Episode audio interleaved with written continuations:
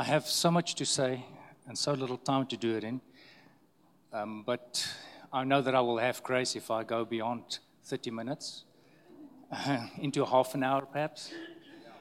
So what I want to ask you is, have you ever considered what your identity is?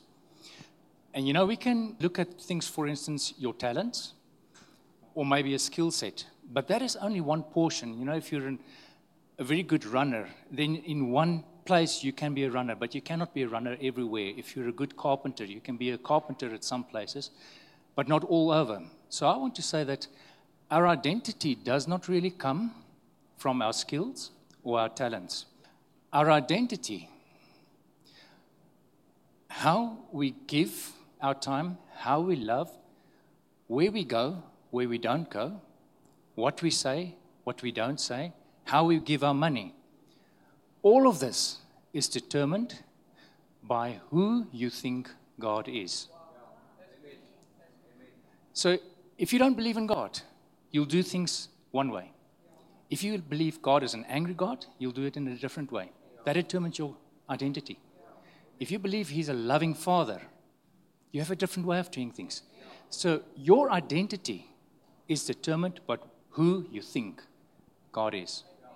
That's where your identity lies. He's the source of our identity. So if you can put up Exodus 20, verse 7, we see that God says, "You shall not take the name of your Lord God in vain." So for the exercise, those of you who don't know, is I have a passion for Hebrew. I taught myself a bit of Hebrew. I like the Semitic text more than the modern text, but for the sake of this, I will just write down a couple of things. So let's start with the word take. So we have the word nasha. So nasha, it's got two forms. It has this form and the other form is... So nasha means to take. It means to lift up, to bear, or to present. So name is Shem. Shem means your character, your authority. It means name as well, character. And then vain, that's shuv. So shuv means to do something falsely. It means uselessness. It means lying. Actually, in Deuteronomy 5 verse 20, we see a good application for it, where it says, "You shall not bear false witness." So Exodus 20 verse 7 can be translated, "Do not present the character of the Lord your God falsely." So it's more than saying His name wrong or applying it wrong or just using it as a swear word. It is His character. Now, do you think God will expect us to keep His character, present it truthfully, if it's not in us? So when He created man, Genesis 1 verse 27. When He created man and woman, He created them. That word create, bara, has as its root barar, which basically means to fill up, to fatten. It has some divisions that is bar, which means to fat, bari, to shine with fatness. So bara means to fill up. And what did He fill us up? With His likeness. But we know with His image. That's actually He said, He will create us in His likeness and in His image, and then in His image He filled men. So if God is invisible, we have a lot of text for that says God is invisible. And to cut the time short, I will not quote all of them, but John 1 verse 18 is a good one. No one hath seen God, but the one that's better is probably 1 Timothy 6 verse 7. That says, "Now to the King, eternal, immortal, invisible, to the one wise God." So He's invisible. 17, not 7. So I don't know why that's not the same as what I wrote here. Maybe I wrote the wrong book. In any case, God is invisible. So if we have His image, but yet He's invisible, what did He put in us? So the Hebrew word for image is tselem. So the word tselem has as its root tsel. Now, just to give you an idea of what tsel would be, there we have a man, and there we have an image. We have a shadow of him. So tsel refers to the shadow. So tselem refers to something that is somewhat like a shadow. It is a representation. So when God created man, he placed a representation of himself in man. Now, if I had to draw a little block here, that color there, it's white. Why is it white? Science will tell us it reflects all light. The board is black because it absorbs everything, all visible light. Spiritually, what does that mean? If it's white, you reflect everything, all God's wisdom just gets reflected. If it's black, you absorb it. So what is a shadow? It's something that has absorbed God's goodness. So he's put something in man that has absorbed God, man. So we have the word tselem, and that is what he placed inside of us. He placed a man inside of us. Now, if we go and look at Jeremiah 13, from verse 1 up to verse 11, but if we go to Jeremiah, we see that God gives Jeremiah an instruction. He says, go and get a cotton or linen cloth and bind it around your waist, your loins, as a girdle. And you don't take it off and you don't wash it. Many days this young man wore this girdle. Can you imagine what that girdle looked like? What it was like? It was hard. It was firm. It actually took on the shape of Jeremiah. If he had taken it off and placed it, that girdle would have stood. It would have shown what Jeremiah looked like. Yeah. Then God tells him, take that girdle and go to the Euphrates River and put it in a cleft of a rock. Beautiful, beautiful words. Cleft of a rock. I've read that somewhere. But this is what he has to do. Go and hide it in a cleft of a rock. So he does so, and he goes back to Jerusalem. And the Bible says, after many days, God tells him, go and collect it. So he goes and he collects it. And he sees that this loincloth is now tattered. It is shattered. It's good for nothing. And he says, God, now what is this? And God says to him, this was my plan with Israel. I wanted Israel to be like the girdle, to shape around me, to form around me, to cleave onto me, so that they can be, for me, a tribe and a name, an honor and a glory. But they would not listen. So Israel was supposed to present the character of God, but they would not listen. A lot of symbolism in that. Euphrates River, because beyond the Euphrates River was the Babylonians, and they actually came to destroy Israel. That's why the loincloth had to be full of holes at the Euphrates, because it's from there that they were destroyed. So why did God choose Israel? Why didn't he use the Canaanites or the Midianites? Why did he choose Israel? What is so unique about Israel that God wanted them? And I think there's some answer if we look at the whole story.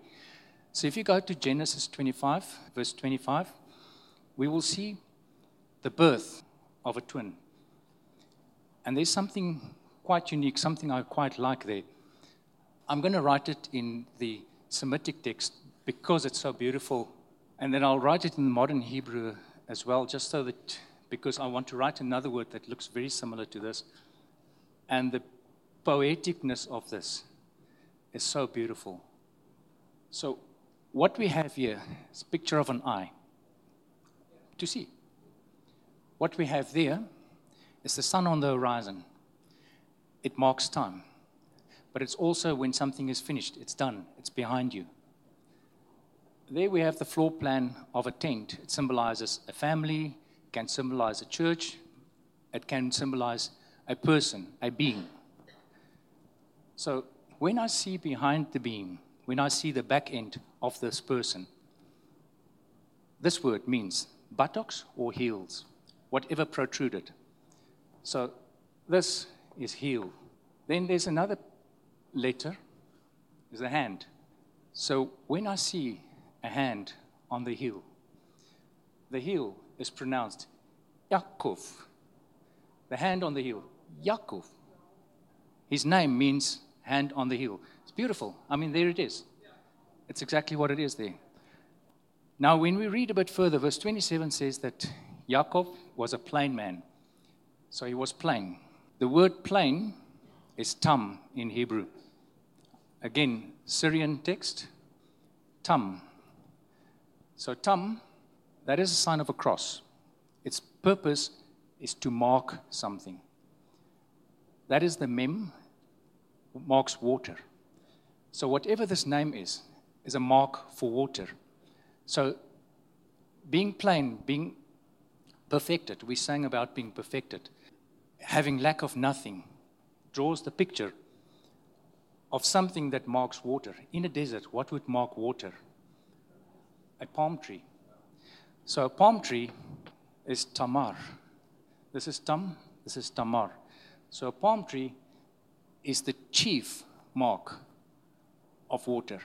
So we have a picture here that something marks water, and it's the palm tree. But the palm tree represents something that is plain but perfected, and that is Jacob. We read in Job 1 verse 1 and in verse 8, Job was a perfect man and upright. So also, perfect is tam, but he was also upright. Just want to double check myself what, yep. So that's another way of saying righteous. Yashar. So the reason why I put that there is because I'm going to come back to that idea. So we follow Jacob's story. He's an excellent negotiator. He waits his time. He has this idea. He wants the birthright. He waits and he waits and he waits till the time is perfect. And then he makes the deal. He doesn't coerce Esau into it. He just presents the deal to him and say, I want to buy it. He's an excellent negotiator. And Esau sells his birthright. When it comes from Isaac to bless them, we know that the idea to commit the deceit seems to come from Rebecca. But Jacob coaches her. He says, no, wait a minute, the smell, we need to fix that. The hair on the arm, we need to fix it. So he tells her. His negotiation skills are excellent. So when he comes to his father, he announces his presence, and his father says, come here. And he says, who are you? And he says, I'm Esau. So he says, come closer, and he touches his arms. He says, yes, it is. He smells him. He says, that is Esau, but the voice is not. So he gets the blessing in any case. Esau is now so angry he wants to kill him.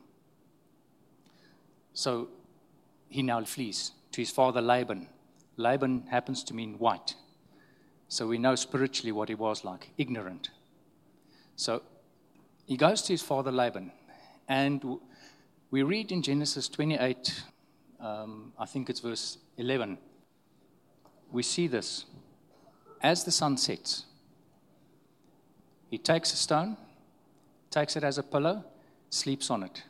He has this dream, this vision, the ladder, angels ascending and descending, God on top of it, and God speaks a blessing over him. And this blessing is similar to the blessing of Abram, but then God says something. He says, I will not leave you until I've done all that I've said. So he wakes up the next morning, amazed by this dream. He puts the stone upright, anoints it, and now he negotiates with God. He says, if you do what you say, said in the dream, I will give you a tithe. And if you bring me back safely, then you will be my God. He negotiates with God. That's his skill. That's his strength. So he goes off to Laban. We know the story. Falls in love with Rachel, but then ends up marrying Leah, and he has to work 7 years for the one and then 7 years for the other. Beautiful. 7 and 7. Joseph, 7 good years, 7 bad years. It carries over. Then he now wants to have an income, and Laban says, you work another 6 years. And Laban keeps on changing the reward, the money, the payment, keeps on changing it. But Jacob negotiates. He actually makes a suggestion because God appeared to him in a dream and said to him, look, the streaked rams, they are the ones that are breeding. So he now thinks, okay, so if God is going to bless me, this is where my reward must be in the streaked rams. So he chooses that. But Laban keeps on changing. Now, we read that twice Jacob says, my reward has been changed 10 times. Twice, he says, I've worked for you 20 years. He says that 2 times. So he was on the point where he needed to leave. So in Genesis 31, verse 3, God says to him, get up and go. And again, instead of facing Laban, he waits until the right opportunity. Laban was 3 days away.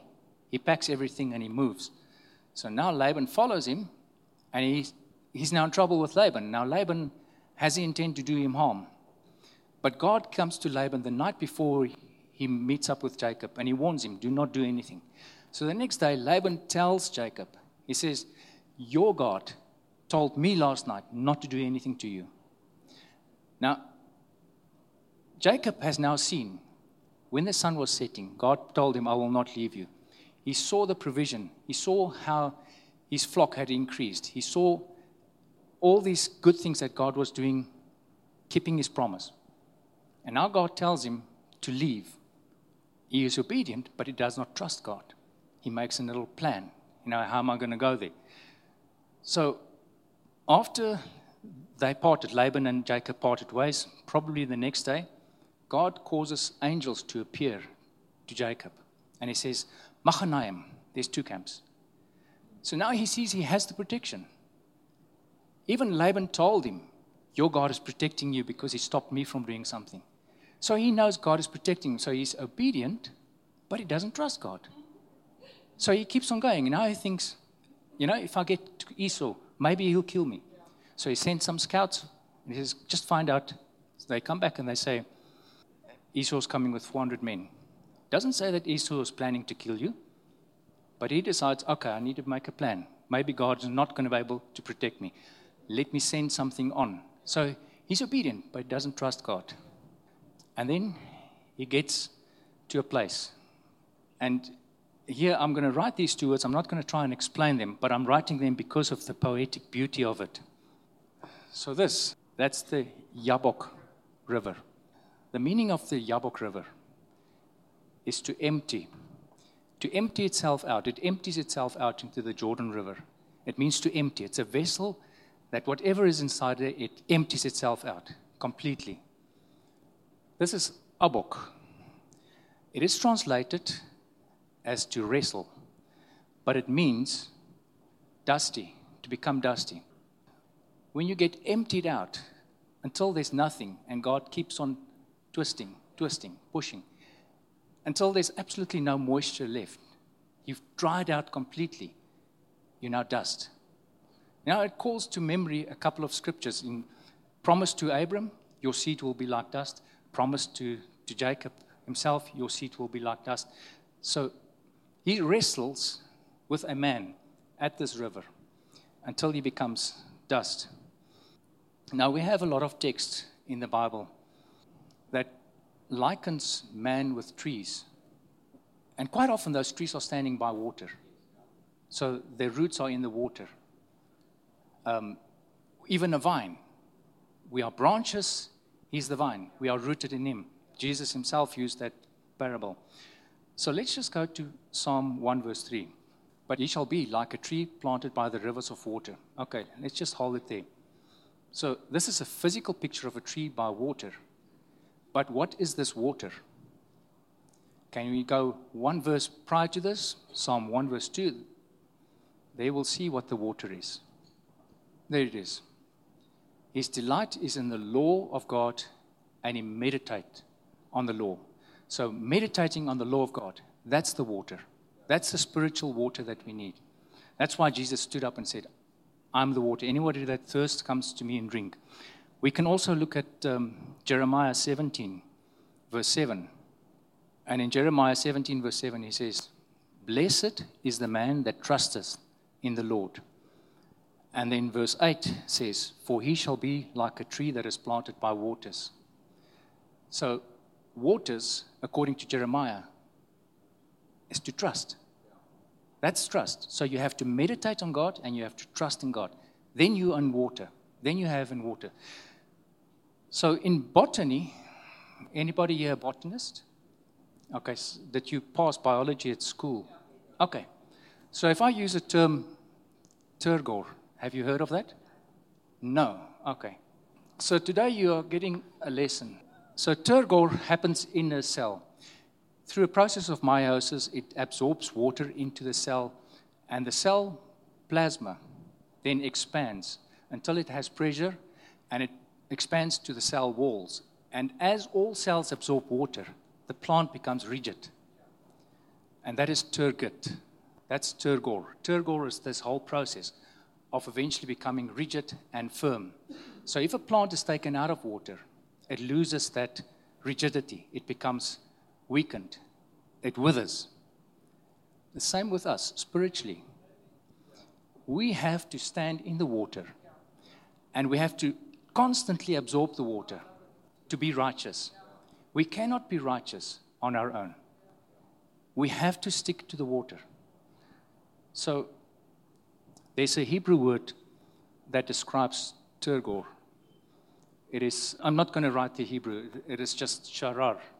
So from sharar, there comes there's a couple of words that are associated with sharar.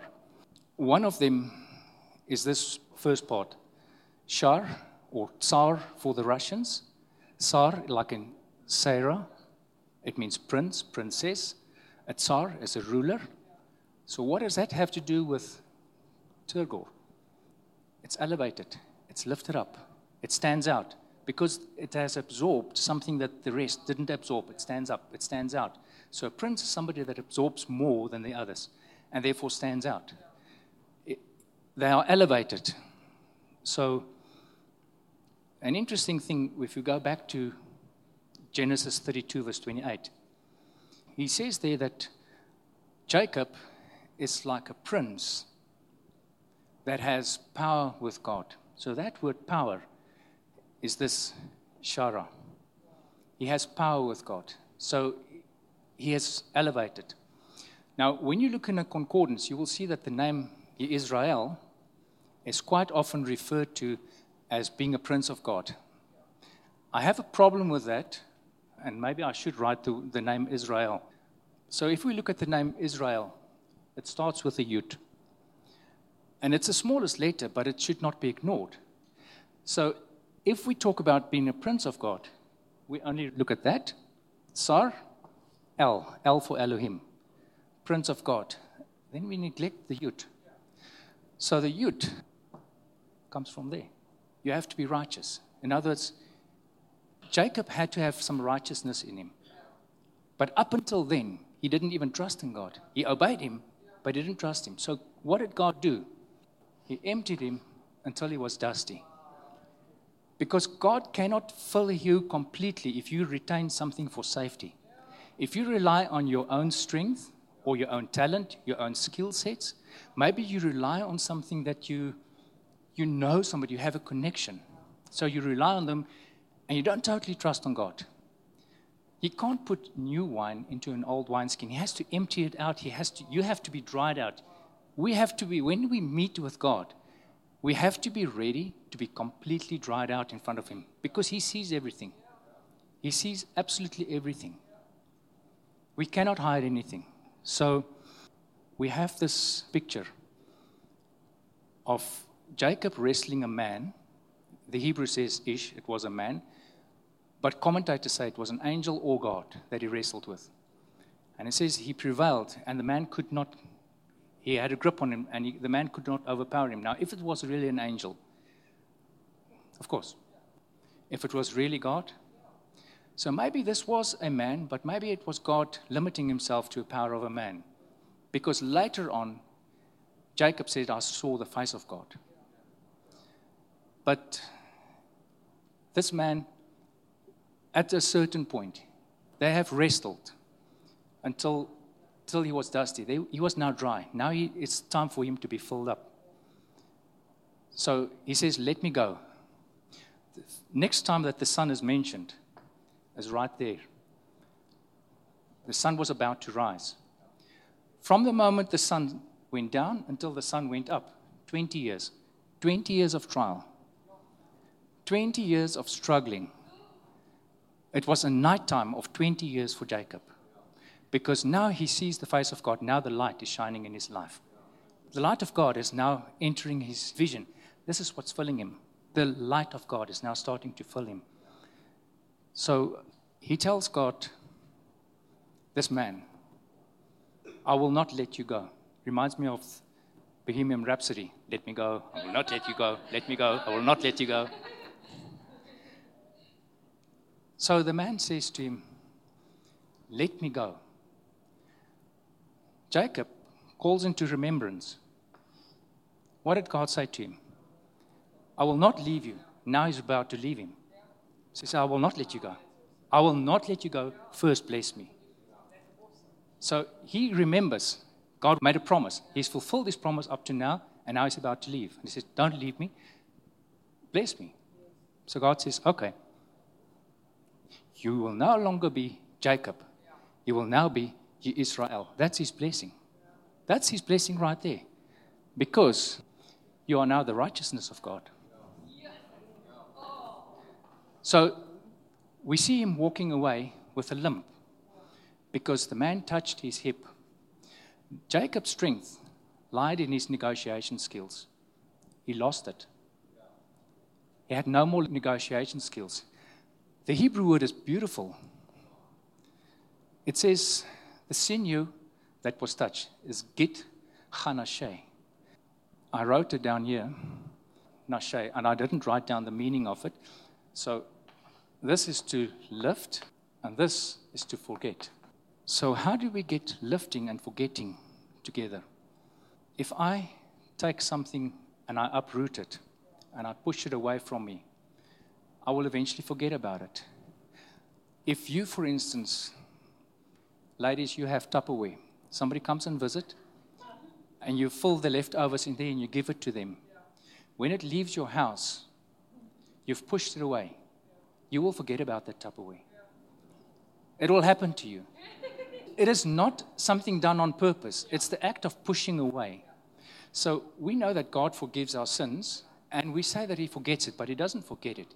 He just does not remember it anymore, because remembrance is to call it. We say, I recall something. I announce it. So if He announces your iniquities day after day after day, then He remembers it. He chooses not to do that. We have Jesus standing in front of Him. There's nobody, no accuser that can come in front of Him and accuse you, to remind Him. So He does not forget. He just does not remember. So the raising up, this forms part of the name of Moses, to be lifted up out of water. And he's the rescuer of Israel. So the act of lifting up and bear and carry away is to forget. So this sinew at the back, this thigh muscle, the Jews remember a lot of holidays by eating feasts. This is the one thing, the changing of name Israel, that they observe by not eating a piece of meat, by forgetting, by pushing it away. It's not a specific day. It's every mealtime. Every mealtime when there's meat on the table, they are reminded, we are the righteousness of God.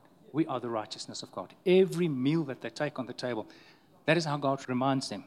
So coming back to our identity, when Jacob took a stone and he anointed it, he said, this is the place, this is the house of God. So in Hebrew, the word stone is Eben. Actually, they pronounce it even. And Eben is the picture of his father. Ben is son. It's the strength of the house, and the seed that comes out of the house is the son. You combine father and son being made one. Jesus said, I'm going away so that you can be where I am. I'm in the Father and the Father in me, so that we and the Father can be one. And that's the place, that's the house of God.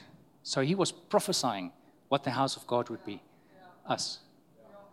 That's where our identity lies. We are created in his image. He placed a representation of himself that has absorbed his light in us. He has created us to be joined with him. one. That's where our identity lies. But we, like Jacob, we come to places where we believe God. We're obedient to Him, but we don't trust fully. And people's lives are shattered because they are not firmly rooted. So a picture comes to mind. Have you ever imagined or maybe seen? Well, you all have imagination. Imagine a group of kids playing with a stick horse. You know what a stick horse is?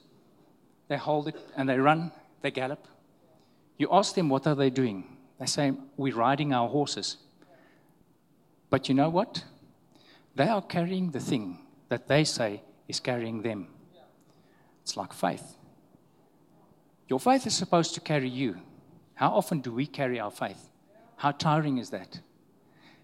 If we learn to trust on God, our faith will carry us.